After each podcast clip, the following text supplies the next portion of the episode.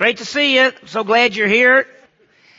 Kind of a rambunctious crowd tonight, it appears. We're so glad you're here. We're going to have a lot of fun. We're, as you know, we switched from Sunday night Genesis to Wednesday night Genesis. So uh, if you want to go ahead and turn in your Bibles to Genesis 38. Genesis 38. We're continuing our study of the book of beginnings. And of course, in the book of Genesis, we see creation and sin and salvation and the fall and Jews. And as we continue at this time, we're focusing on the life of Joseph. He's one of the key men, of course, in the book. There's Abraham, Isaac, Jacob, and Joseph. He's sold into slavery to, to uh, into Egypt by his brothers, and we need to realize that we're seeing the sovereign plan of God and and the way that God is going to protect and preserve the nation of Israel. We'll see it as we get into that.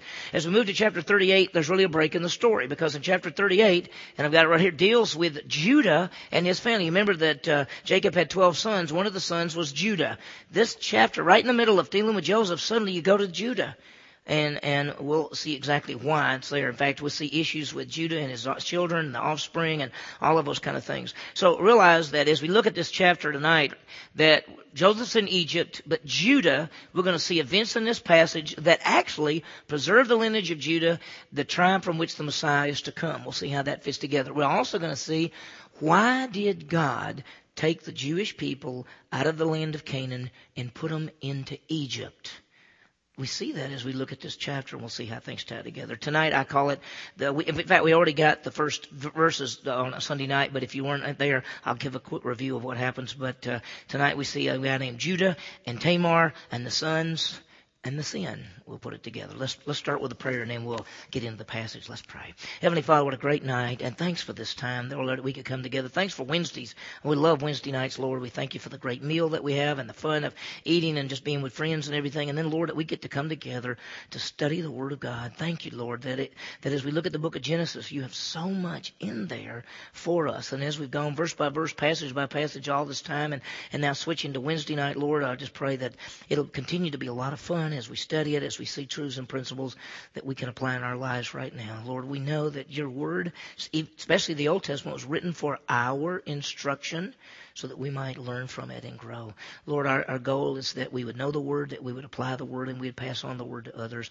So, Lord, we just ask you that you would, uh, you would teach us now. We ask all of this in Jesus' name. Amen. Well, we uh, when you talk about the Old Testament, there's a there's a there's a, a, truth or a principle that was taught under the Mosaic Law called the Levirate Law of Marriage. And we've talked about that before, but here's what I want you to do. Just hold your place in Genesis 38 and turn to Deuteronomy 25. Just, just a few, you know, Genesis, Exodus, Leviticus, Numbers, Deuteronomy, the fifth book of the Old Testament, and turn to chapter 25. And I just want you to see two verses, and then just hold your place because we're going to go right back to Genesis 38. But this is something that, that was under the law. Now, when we find out that the passage we're dealing with tonight is before the law, but we want to see a principle that was a, that was something that was under Mosaic law, but we'll see that the people were, were doing that obviously. So look at uh, Deuteronomy 25. Look at verse 5. When brothers live together and one of them dies and has no son, the wife of the deceased shall not be married outside the family to a strange man. Her husband's brother shall go into her and take her to himself as wife and perform the duty of a husband's brother to her. It shall be that the firstborn whom she bears shall assume the name of the dead brother so that his name will not be blotted out from Israel. Now when it says bear the name, it doesn't necessarily just mean his personal name, but the name of the family unit so that it carries on in that sense. What you find, and you can go ahead and turn back to Genesis 38, that, that as, as we look at this, that later became, this was called the Levirate Law of Marriage. And what happens basically is a brother is married and he's got another brother who's a younger brother who's not married. This brother's this brother dies with, without having any children, and it's the next oldest brother's responsibility to go marry the wife and then have children and carry on in that way. And as we look at these events, these events in this chapter of 38 of Genesis, the, the, there's not, they're not under Mosaic law. And haven't gone down to Egypt, hadn't come out by Moses, hadn't got the Mosaic law. But we see that this was something already practiced by the Jewish people. And we'll see that as we go through the passage. And there's a lot there. In this passage, uh, we meet a person named Tamar. She's a woman. We'll see what she does. And we also see Judah, who's one of the 12 sons, one of the 12 tribes. In fact, when you think of the tribe of Judah, you realize that the Messiah, Jesus Christ, came from the tribe of Judah. That's one of the promises, and we'll see it. There's a lot in this passage. Let me remind you of where we are. There are four key men in the book of Genesis Abraham, Isaac, Jacob, and Joseph. In the study, we have moved now to the life of Joseph. He was loved and favored by his father, but he was hated and rejected by his brothers. In their opposition to him, and they, they didn't like him because uh, he had already told them that they were all going to bow down to him, uh, and, and, and that's exactly what happened eventually, of course, because he gets taken down to Egypt, and they do come bow down to him. But in their opposition to him, they actually sold him into slavery. His dad sent him up there to, to see how his brothers were doing. They took him, they threw him in a well, and then as a, uh, uh, a group of Ishmaelites were coming through, they sold him, and they take him down to Egypt, and he, he's, you know, we're going to see that he gets sold into slavery to a man by the name of Potiphar. We'll see that in the next chapter. Uh, they came back. Of course, the brothers came back and told Daddy Jacob that obviously something happened to Joseph. They had his coat and they had blood all over it, which they'd killed an animal and put the blood on it. And of course, Jacob thinks his son is dead and he's all upset about it. So Joseph is now in Egypt. And, and you'd say, well, wonder what happened there. Well, we realize that God is going to use Joseph to actually preserve the nation to save them because a famine is coming and they're going to move down to Egypt. But as we move to chapter 38, we're going to see something else. And that's, we're going to see the reason why God removed his people from the land of Canaan. It wasn't just because there was a famine. What we're going to realize that if the nation of Israel had stayed in the land of Canaan, surrounded by all of those pagans, so to speak, we're going to see what is happening to Judah in this passage would have happened to all of them, and there may not have been Jewish people because they would have intermarried and, and moved away and got so many problems. And we'll see that's what God is doing is actually protecting His own nation by moving them down to Egypt. The focus in this chapter, and we've we've seen a little bit of it already, is is Judah and Tamar, his daughter-in-law, and the offspring. Who is Judah? He was the fourth son of Jacob. And and the, the, the truth is the Messiah comes through Judah. So Judah's got to have some offspring. Judah's got to have some children or grandchildren to carry on his name, so to speak, so that the Messiah is going to come through the tribe of Judah. But there's a problem, and let me show you what happens. First of all, Judah leaves the Jews. He leaves and goes and living with the Canaanites. Now this is a problem because Jewish people were to stay together. They weren't to live with the pagans. And what Judah is doing is moved away from his own people and living with the pagans. He marries a Canaanite woman. So he violated everything he's supposed to do. And if all of the Jewish people did that, there wouldn't be any nation of Israel. So this is why God says, listen, if y'all gonna live among these people, you're not gonna make it. I'm gonna move you away from these people, take you down in Egypt, put you in your own little group, and let you grow up to be a people. He also has three sons, Ur, Onan, and Shelah. We'll talk about those guys in just a minute. What's the problem here? Well, I want you to look at chapter 38, look at verse 6. Now Judah took a wife for Ur, his firstborn. So he, he has a son who's old enough to get married, and he gets a, a, a wife, and her name was Tamar. But Ur, now we talked about this on Sunday night just a couple of weeks ago, but Ur, Judah's firstborn, was evil in the sight of the Lord, so the Lord took his life. Now that's, you know, that's a statement that might scare all of us. We'd say, what, did he do? It doesn't even tell us what he did. All it tells us he was so evil that God took his life. We would say, I'd like to know what he did so that we wouldn't be doing that, you know. And so anyway, he was evil in the sight of the Lord, so the Lord took his life. So then Judah said to Onan, remember, go into your brother's wife and perform your duty as a brother-in-law to her and raise up offspring for your brother. That later is going to be called the Levirate law of marriage. They're already practicing that even before the Mosaic law put that down. This is what they were doing. But notice what Onan did. Onan knew that his offspring would not be his. So he, when he went into his brother's wife, he wasted his seed on the ground in order not to give offspring to his brother. So he made sure she wouldn't get pregnant. He made sure she wouldn't have any children verse 10, but what he did was displeasing in the sight of the Lord, so he took his life also. Now, Judah has not had very good luck with his sons. One of them was so evil that God took his life. The other one kept doing continually wrong and God took his life. You'd also want to say that Tamar has not had the best of luck with husbands, right? And so we go, "Boy, this is, this is terrible. So here's what happens. If you notice, Look at verse 11. Because what's the plan? You have, you have three sons, right? The oldest one married her and he died. So the next one's supposed to marry her, but what happened? He died. So what's supposed to happen? The youngest. Now at this point, Shelah obviously is not quite old enough to get married. So here's what he does in verse 11. He says, Then Judah said to his daughter-in-law Tamar, Remain a widow in your father's house until my son Shelah grows up. He says, let's wait till Shelah gets a little older before you get to marry him. For he thought, boy, I'm afraid he might die like his brothers. You know what he was thinking? There may be something wrong with Tamar. But the truth is, there's not anything wrong with Tamar. Who's it wrong with? His sons. His sons. Now, watch. So Tamar went and lived in her father's house. And so we, we this is sort of you know kind of where we are, and it, it uh, we go, man, this is this is kind of a terrible situation, and he's supposed to give he's supposed to give Shelah, because let me ask you something. What if Shelah never marries Tamar? Where are the offsprings of Judah? Huh? They ends. Where's the Messiah going to come? The Messiah's got to come through Judah. That's promise. So if Judah doesn't have any offspring, how do we have the Messiah? I mean, do we realize what's actually happening here? So here's Judah sitting back going, third son? I don't, I don't think so. He doesn't realize what he's doing, so to speak. So when we see this, we see the failure of Judah. We see he's moved from the Jews, he married Canaanite woman, and he's refused, in a sense, to follow the Levirate law because what's going to happen is, you know, the son Shelah's going to grow up, and when he gets old enough, guess what? He's not going to He's not going to marry her. And she knows it. She keeps saying, when am I going to get to marry the boy, which is now grown up? And you can almost hear Judah saying, when the right time comes, when the right time comes. She realizes the right time's not going to come. Well, time does go by, and Judah's wife dies, which was not a Jewish woman. It was a what? Canaanite woman. She dies. He has a time of mourning, and then he's going to go back to his, what you might say, his normal life.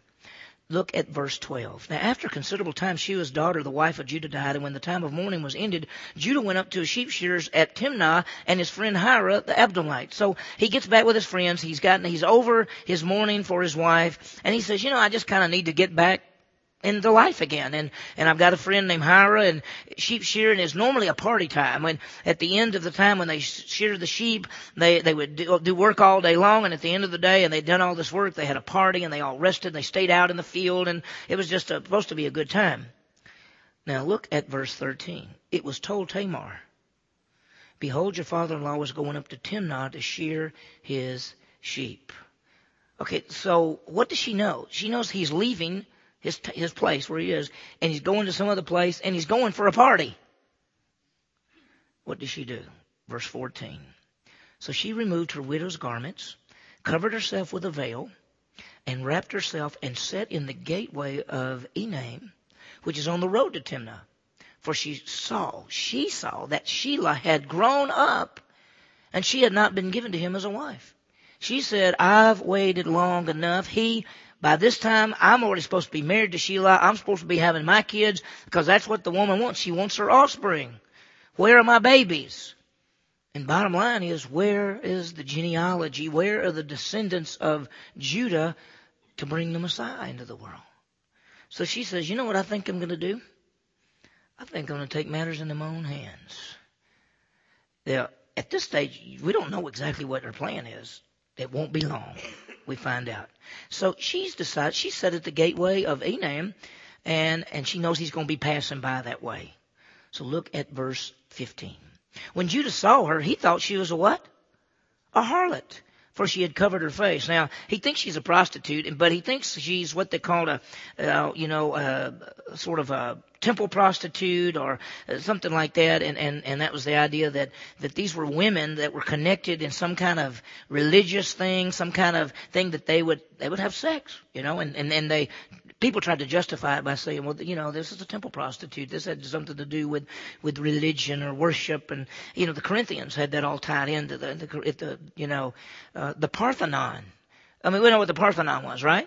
I mean, you know what, you've heard it, but the Parthenon comes from the Greek word Parthenos, which means virgin. The Parthenon was where the virgins were, but they weren't virgins. They were temple virgins that men went up there and had sex with them. That's what the Parthenon was. That was all part of the Corinthian system, the fallen pagan things. And so here's this woman, and she's sitting there. When Judah saw her, he thought she's a harlot, for she had covered her face. So look what he says. So he turned aside to her by the road and said, Here now, let me come into you. He did not know that she was his daughter-in-law. And she said, what will you give me that you may come into me? Basically comes and says, I want to have sex with you. And she says, uh, what will you pay me to have sex? These are great stories, aren't they? Uh, these are really uplifting. I mean, look at the character. That Judah, he's, he's the, he's the man in which the Messiah, the tribe of Israel in which the Messiah is coming through him. And here he is walking down the road seeing a prostitute and said, hey, how much? How much? We'd say, I, you know, your wife died. You, first of all, you have moved away from the Jews. You violated scripture there. You married a Canaanite woman. You violated scripture there. Your sons were so evil that they died. And the other son that you were supposed to give, you violated scripture there. Now, you're walking by and what are you doing now? You're violating scripture. Now somebody would say, well, what is Tamar doing? What is she doing? You think she's violating scripture too? Of course she is. What is her mind? Her mind's saying, I'm going to have a baby one way or the other. If it's not going to be the sons, it's going to be the what? It's going to be the daddy. One way or the other. So he says, how much? You know, he says, how about, how about? And she says, well, what will you pay me? And he said, therefore, verse 17, I will send you a young goat from the flock she said, moreover, will you give a pledge until you send it? Now she's smart. She's got, listen, she's got a plan here. She, she, you know, I think she figured he would stop by that way. Do you think maybe this might be a part of his character? I mean, she just think happened that looking like a prostitute, he's going to stop? She says, oh, I think he'll stop. Right? And so he said, she says, what will you, what will you give me? He said, well, I'll give you a goat. I'll give you a young goat. She says, well, truth is, what if he said, I'll give you a goat, then he leaves and we never see him again. So she misses out on the goat, right? So she says, will you give a pledge until you send it? A pledge. Down payment. Give me something to hold. Give me something of yours to keep until I get the goat. When I get the goat, I'll give you this stuff back. That's sort of the pledge.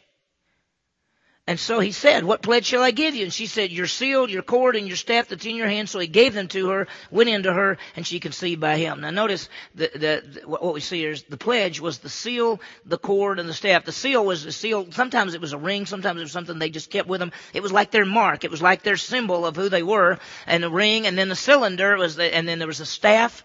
Uh, cord was uh, like a, uh, almost like a belt. Sometimes they wore them around their necks. And of course the staff was his rod that he walked with. And she says, I'll take all three. And he goes, okay, here. Now, to me, that sounds stupid, right? I mean, he, you know, he's not thinking very well, is he? Okay. But anyway, she, she's thinking, I want the pledge. So he gave them to her and he went into her and guess what? She what? Conceived. That sure is a lucky break for her, isn't it? Do you think she knew that? Do you think she knew she could get pregnant? She think, you think she worked this thing out? She says, this is my chance. Verse 19, then she arose and departed, removed her veil, and put back her widow's garments on. How long has she worn widow's garments? She could have been wearing them for 10 years. We, he was a young boy. Let's say he's eight or nine and, and probably not get married till he was 16. 14, 15, 16. So she may have been wearing these widow garments six, seven, eight years. So what happens? Think about this. We, we see Judah's sexual sin, and he's not following the law. We see Tamar's sexual sin, and she's doing this to get a child. We've seen what happened to Ur and Onan, sin and death. Well, look what happens, verse 20. When Judah sent, then when Judah sent the young goat by his friend the Adullamite to receive the pledge from the woman's hand, he did not find her. So he sent his friend and said, would you mind going and taking that goat to that prostitute up there? Because I promised her the goat. And so would you take it up there and then, you know, get my stuff and come back?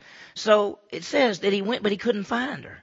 Now think about this. It is so easy. It's so, look at his pies. He, he's, I've got to keep my word. I've got to be a man of character. I've got to keep my word. What did I promise her? A goat, so I'm sure going to keep my word. He said, oh yeah, you're keeping your word. You're, you, you're going to keep your word and send the pledge, but you ignore all your what? All the other stuff that he does. Isn't it easy sometimes to overlook what we do. Remember Jesus said, take the log out of your eye before you take the splinter out of somebody else's. It's easy to fool ourselves thinking that we're doing, we're sort of doing right when we're really doing wrong. I got to tell you a story. I read this in a magazine. It's supposed to be a true story that this man and woman went through a drive-through to get some food. It was at lunchtime and so they, they got, went through the drive-through and ordered something and they got the sack and then they drove off and they went to a park and they were sitting there and they opened the sack up and it was full of money. And what they realized is obviously at the, at the, at the little store at the drive through, they put the receipts in a sack. They were probably, and accidentally gave them out the window.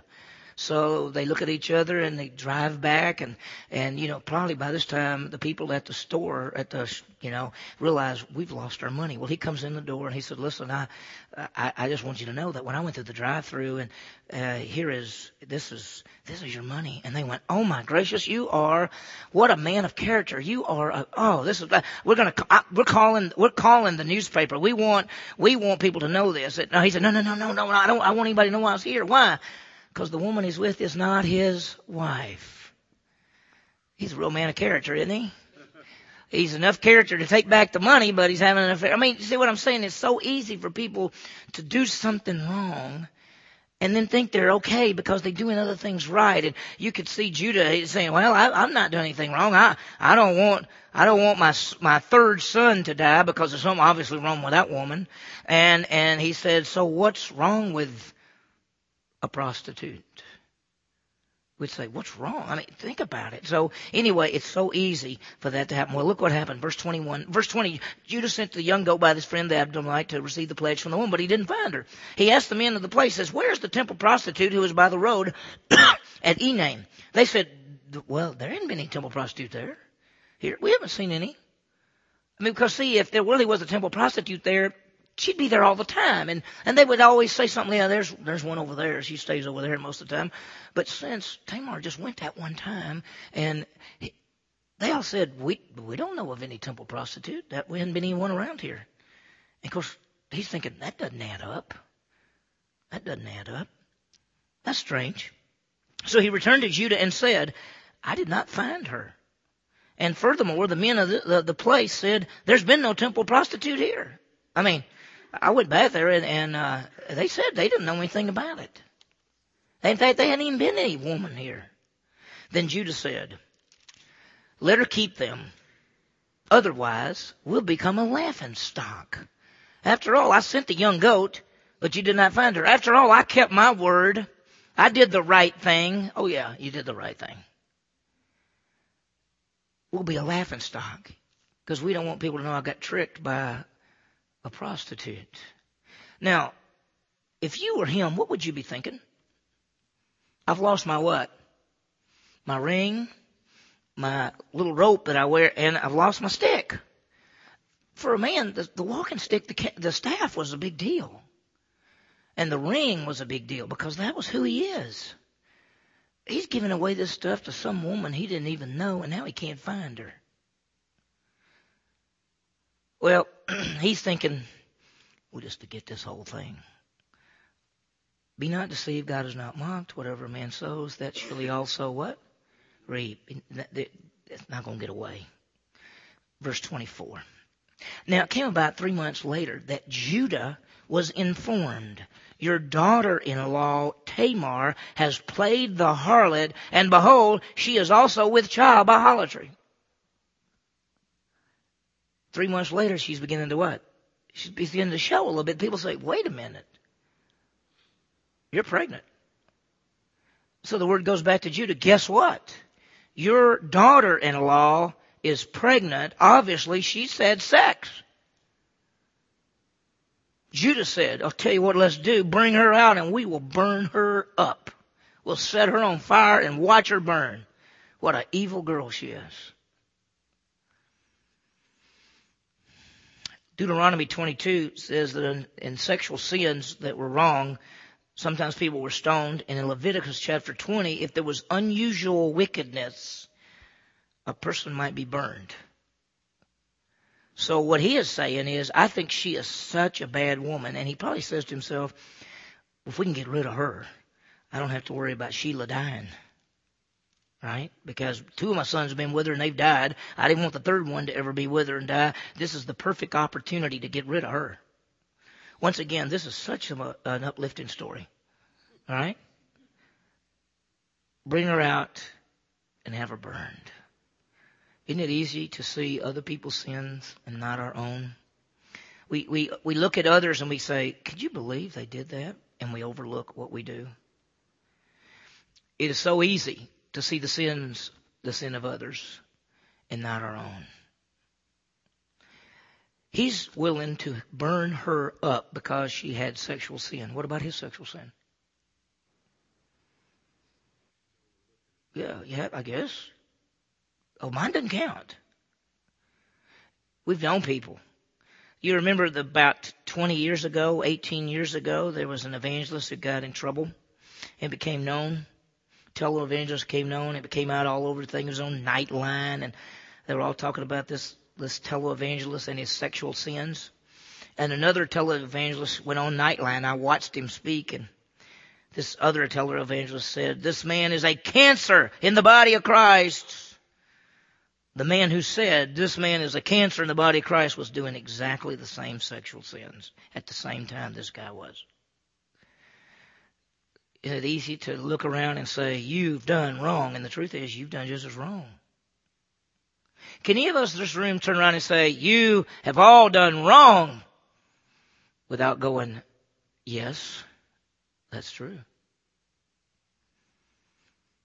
There are times in the body of Christ when there is sin that it does need to be dealt with.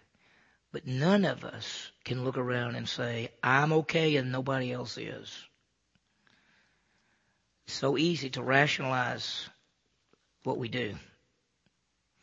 He says, I follow the true God. She's a pagan. I only had sex with a prostitute.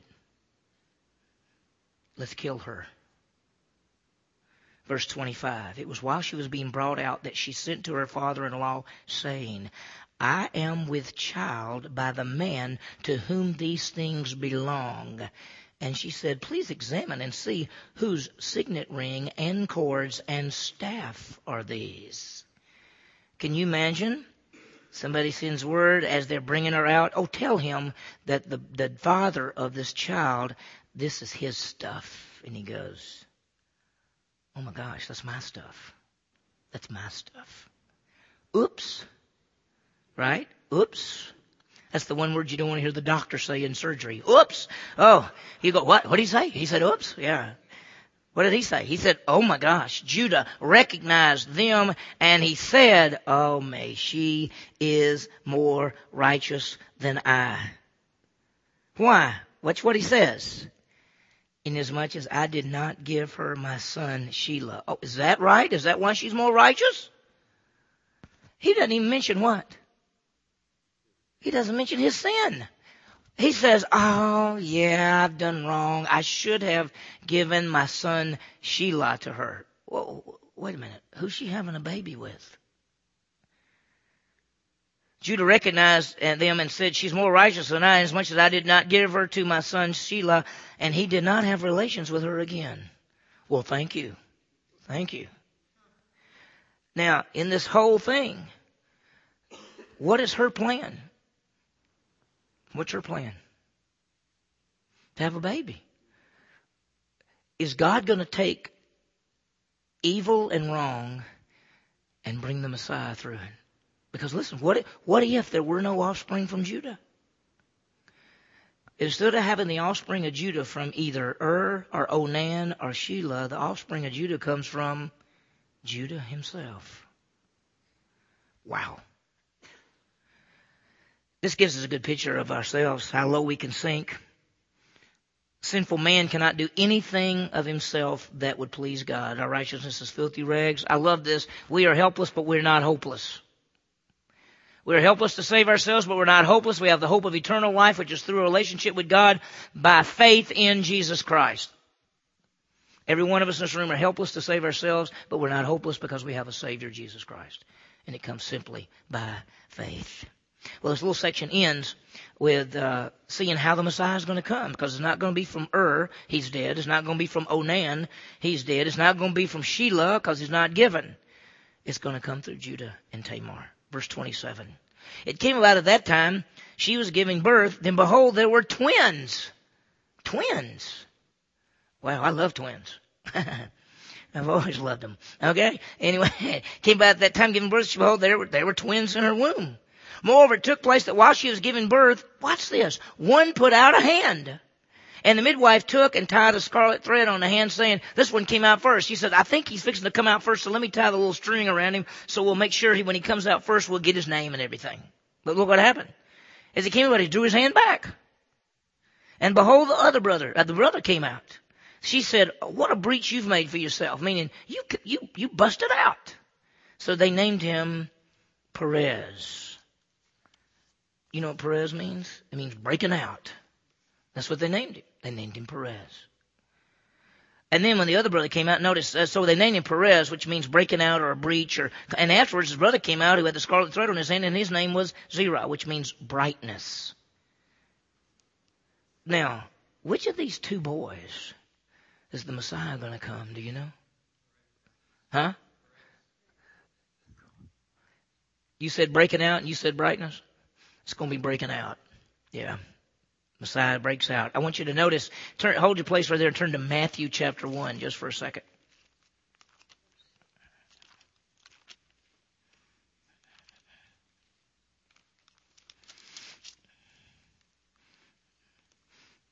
Matthew chapter 1, look at verse 1. Oftentimes when people read uh, some of the books of the Bible, they have lists of genealogies. And what most people do when you get to the genealogy is what? Just skip over it because it's just a bunch of names, and who cares about a bunch of names, right? That's what we think until our name might be in the list. If your name's in the list, you said, somebody read this because my name's in the list. Right? Notice verse 1, the record of the genealogy of Jesus Christ, the son of David, the son of Abraham. By the way, he starts it, the genealogy of Christ, and he says son of David, son of Abraham. That's not really the start of the thing. Why do you think he said son of David, son of Abraham?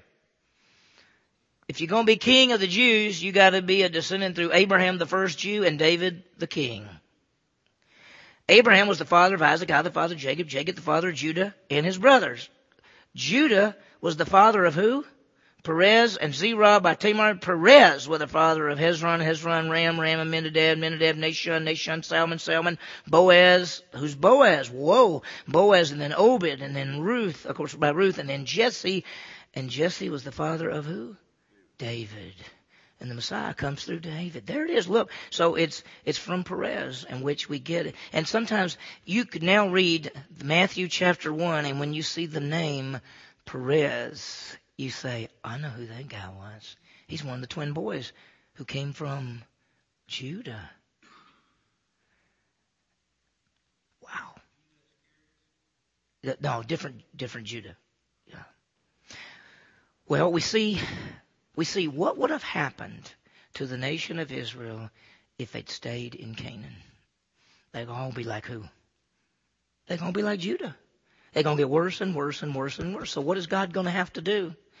He's going to say, come on out. I'm going to get you out of there, put you off by yourselves, let you grow, and then deliver you out and make you a nation. That's what he does. The way he saves his people is to remove them from Canaan, put them in Egypt, and the way he saves them in Egypt is he has Joseph down there because his brothers meant it for evil, but God meant it for good. It's very powerful. What great truths. What have we seen? Judah moves away, marries a Canaanite woman, has three sons, Ur, Onan, and Shelah. The sons die. Judah doesn't give basically the third son to Tamar. Tamar looks, poses as a harlot. Judah has sexual relations with her. She gets pregnant. She sends the word that, uh, of the seal and the cord and the staff, and he realizes that he's caught. The babies that are, ch- the child that are born, uh, of course, are the two boys, but through Perez, the one breaking out, the Messiah will come. Great, great stuff. Let me give you some applications. First one is this. Understand the only, understand the true nature of man and our only hope. What's our true nature? Our, fa- our nature's fallen. We're sinful. There's none righteous. No, not one. There's not one that seeks after God. All we like sheep have gone astray, each one our own way. That's who we are. You look at the life of Judah. He's a self-righteous man. Is he not? He disobeyed the word of God by moving away from his people, by marrying a Canaanite, by having sexual relations with a prostitute, and he still said, let's kill that woman because she's been evil. Think of Ur and Onan. Both of them died. God took their lives. You think of Tamar. Is she a good person in this passage? No. Is there any good person in this passage? I don't think so. As Lewis Johnson said, from this passage we see the nature of the depravity of man and the depths of sin to which man may fall. So we see how bad we are, but there is no hope in ourselves. Our only hope is in Jesus Christ. Through Jesus Christ is the hope of eternal life. By grace we're saved through faith and not of ourselves. It's the gift of God, not of works lest anyone should boast. By faith in Jesus Christ we have eternal life. So when we look at this passage, we understand the true nature. Go, I'm sorry, go back. I, I didn't mean to go fast. Understand the true nature of man and our only hope. We're fallen and our only hope is Jesus Christ. Second application is this. Just remember, God is working in all events of our lives.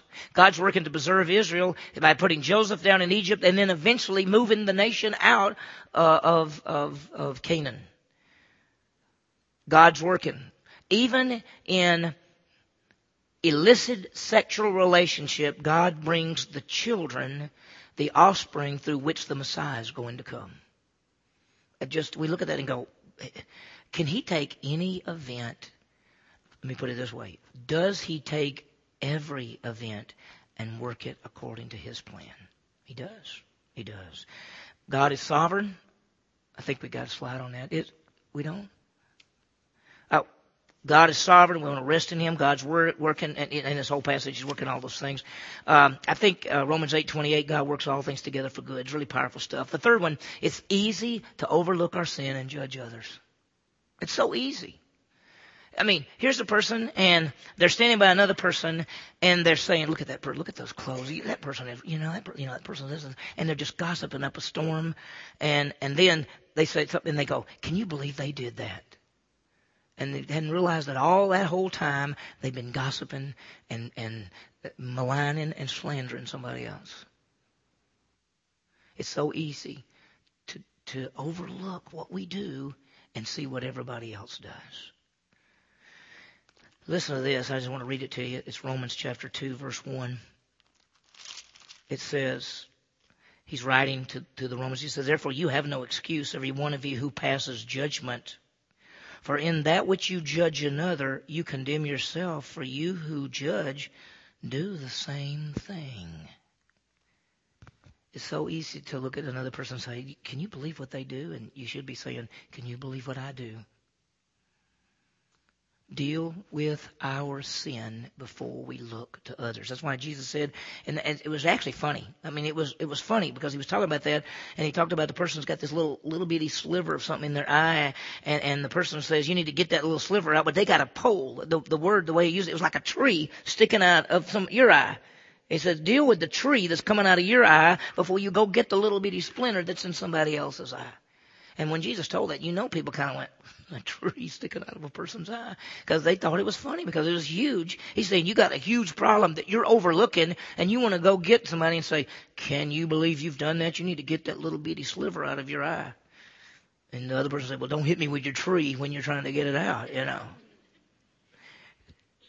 May we rest in God's sovereign plan dealing with sin in our lives, knowing that God's working all things for His glory. Now, I'm going to pray, and if you got questions, comments, input, we'll do that for just a few minutes before we break.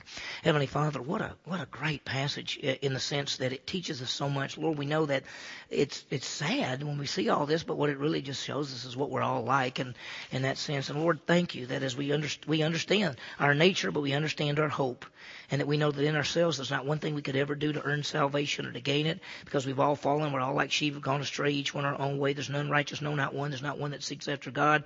And yet, Lord, you have provided a way by sending Jesus Christ. He is our hope. He's the way, the truth, and the life. And we some come simply by faith. So thank you, Lord. And Lord, we recognize that in anything that's going on, even all these events that are so bad, they're all working out your plan in which you're going to deliver your people.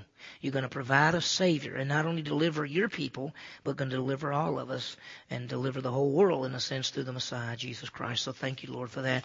Lord, I just ask you that we would, uh, we would look at our lives and we would deal with the sin in our lives before we even seek to help someone else deal with sin in their lives. Thank you, Lord, for these truths. We ask this in Jesus' name. Amen.